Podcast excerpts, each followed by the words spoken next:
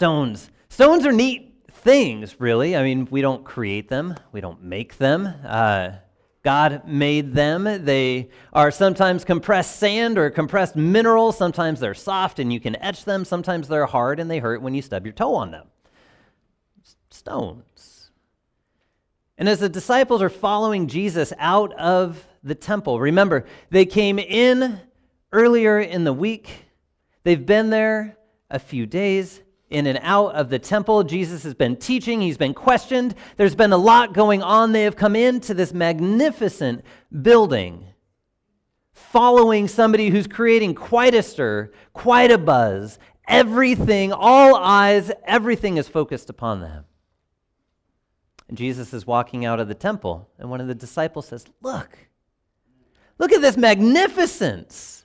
Look at what is being created to the glory of God. Look at the beauty of this building. Everything is coming together. The temple is coming together in a better way than we've ever seen it. We're following the leader that everybody is kind of a little bit confused about, but he's the Messiah.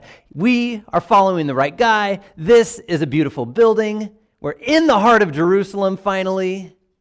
There's a good thing going on. Look at these stones. I don't know if you've ever paid attention to what those stones look like, but first off, the temple. So here is not the real temple. That's a much smaller version of the real temple. Okay, so this is the Temple Mount, and this is what it looked like after Herod had completed it. Okay, before this time, remember, Solomon built the temple first. And then it was destroyed by the Babylonians in 580 something BC. About 515, it was rebuilt. Okay? From 515 BC up until about 20 BC, it was based off the original plans that Solomon had made. It was smaller. The Temple Mount was not that large. It was a much smaller area, but it was still extremely significant. So, for near 500 years before Jesus, a little shy of 500 years before Jesus, the temple had been there. We don't have any buildings that old in the United States. We don't have any, barely have any buildings half that old. Okay? So this place had been there a while. And now Herod the Great had come through. Herod the master architect, a little crazy, a little wacky as well, but genius architect had come through and he said, We're going to make this place shine. We're going to make this place big. And so he extended that temple mount. He built up the temple. He covered it in white marble. There's gold everywhere. And it's said as you read through the historians from within Christianity and outside that if you hadn't seen Herod's temple, you were missing out. Because when the sun shone on it and the light hit just right, it shined like nothing else in the world. It almost looked like a sun itself bright in the middle of that Temple Mount. Look at these stones. This place is magnificent. Okay, let's look through a couple of these real quick. So here's a little bit closer view of it. And the reason I took that one was because it was kind of interesting to note that as you look across the temple, uh, Golgotha would have been right over in this area. But it was kind of amazing to see how close those two things were. So, this temple, though, this was the Holy of Holies. This is where, well, inside there was the Holy of Holies. This is where God promised to be. And like I said, this has been here 500 years before Herod started to refurbish it and bring it up. So, let's look at the next one real quick. So, stones. That's a big stone. It starts over here, and you don't see the end of it. Let's look at the next one. This is about the beginning of this stone. That's the end of the stone. Let me put that into perspective for you. From that wall to just past this pillar, about 40 feet. And that one was about 45. So a little over three fourths of this room long, about eight feet tall, and about 12 feet deep. No tractors, no machinery. You got people and their engineering and ingenuity. And there's several of these stones. See, these were at the base. This is underground. And the way you can start to see that, because see, there's more down here as well. these are all the Herodian ones that start to have this etching in them. And there's stones this big that have that etching in them. And each one of, see, the next stone stops right there. So this etching right here is part of this one. All of these stones are set about one inch back on each other, perfectly even, all the way back. And that's the base of the temple wall as that whole temple mount had been built up. And then there's the big, beautiful stones for the temple itself, and the buildings, and the walls, and all of that. So these stones are huge. Go and go to the next one. You can see that there starts to be some changes. Because, see, they, they walked out of the temple and they walked across the valley and they walked over to the Mount of Olives. And there's a short valley in between those two. And from the Mount of Olives, you're looking just down on the Temple Mountain. They can see the temple. They can look across the Kidron Valley. They're looking at this big, beautiful construction project going on. And Jesus says, Those stones, there isn't one that's going to be left on top of another. And the disciples are a little thrown back. They said, First off, Jesus, do you know how those things got there? those are big stones. What do you mean those are going to fall over? There's no way those things could fall over on each other. He says, Not a single one will be left on top of the other as this whole temple is torn down. I said, What, what do you mean? What's that going to be like? What are the signs going to be? What's, what's the world going to look like for something that tragic to happen? For the centerpiece of our faith to be knocked down, for the place where God meets, his house, to be knocked down, for our lives to be turned upside down, everything in whatever order we think it's supposed to be, completely flipped upside down. What's that going to look like, Jesus? And it gets dark.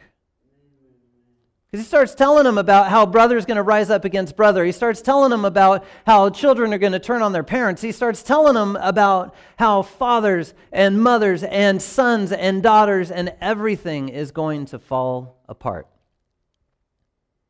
They're going to be beaten. They're going to be flogged. They're going to be persecuted. And he says it's going to all be because of me. You sure you're following the right guy? I'm sure some of them questioned that for a minute. But he said, It's going to work out, though. Because, see, I'm sending you there. You're going to be called into that place. You're going to be called into this place of deep darkness. You're going to be called into this place where death is going on. You're going to be called into this place where the entire world is upside down so you can speak my name before kings and before governors, and so that the whole world would know he says, when you get in those places, don't be afraid, because I'm going to give you the words. You see, the Holy Spirit will be there, and when you're not sure quite what to say, I'm going to give you the words to say in that very moment. And it's not going to be something that everybody is going to be called to, but everybody in their place specifically and differently and uniquely is going to be called to speak His word in a particular way. That temple building project ended about 60 AD. It started about 40 years before Christ, and it ended eh, maybe 20 years before Christ, and it ended about 30 years after Christ. In 1964, excuse me, that was a different revolt. 64. In 64, the Jewish nation started to revolt against the Romans. See, there was a change in power in Rome. And so they started to raise up. And they didn't last too long. See, the Romans came in under Titus, and Titus came in and he said, We're going to make a point of this. And as they squashed the rebellion between 64 and 70, the entire temple structure was obliterated. Much of the temple walls were torn down and flattened. This is looking over at the Temple Mount. And actually, that picture before, as you noted, that had a couple of different layers of stones that things had been rebuilt. You see, because You've got some of the Herodian stones here, and then you've got some other blank ones up here, and then you've got those up there, and then you've got this flat surface here. And so every culture that came through, whether it was the Muslims or whether it was the Crusaders or whoever it was, started to rebuild things to try and make a fort out of it again. But now there's something different there. It's not Jewish and it's not Christian. It's beautiful. That shrine, that dome of the rock, the uh, Muslim shrine that's there, it's a gorgeous building. Absolutely beautiful. See, it's not God's house anymore, right there. It's not the one place to look to to say God is present right there in that place. Because there were more that needed to hear. See, and Jesus said, all of you that are sent out into these dark places, all that you are sent out, sent out into these places where it seems like the whole world is falling apart, have courage. Because the one that endures to the end will be saved. The one that endures to the end will find comfort. The one that endures to the end will be with Jesus. And a lot of times we take these words and we look at it and we say, okay, well, when that time comes, when that end comes, and that day, when that stuff starts happening. Well, it did happen. The temple did fall, the walls were knocked down. And will it happen again in a different age? Well, yeah, in the end of times. But see, Jesus endured in the end for us as well. As you looked across where the temple was, where Golgotha was, where that cross stood, Jesus endured to the end for you. He endured in the end to defeat death for you. He endured into the end to bring you comfort so that your confidence can be in Him and not in one specific location. See, He endured to the end so that your name would be written in that book of life so that as you're baptized in his name, you are tied together with him to the end. And in these times, as we're called into different places, whether it's within the home or whether it's within the business or whether it's within the school or whether it's in the markets or the streets or wherever it is that God specifically calls you to be, not one that you're looking forward to or a different place that maybe your calling might be, but where you walk every moment of every day, where you are living is where God has you. And He gives you the words to speak. And He gives you the comfort by His Holy Spirit to know that you're His child. One who has gained that inheritance that Christ has earned, and He hands it over to us as that free gift, and He says, Here, here is everything that I have, and I give it to you, since I've endured in the end for you now you can walk through these troubled times knowing that it's, the weight isn't on your shoulders, that Christ carried that weight on the cross for us. The burden of guilt, the burden of death, the burden of all of that, He carried that for us so that when that end comes, we rest securely in His arms and by His grace.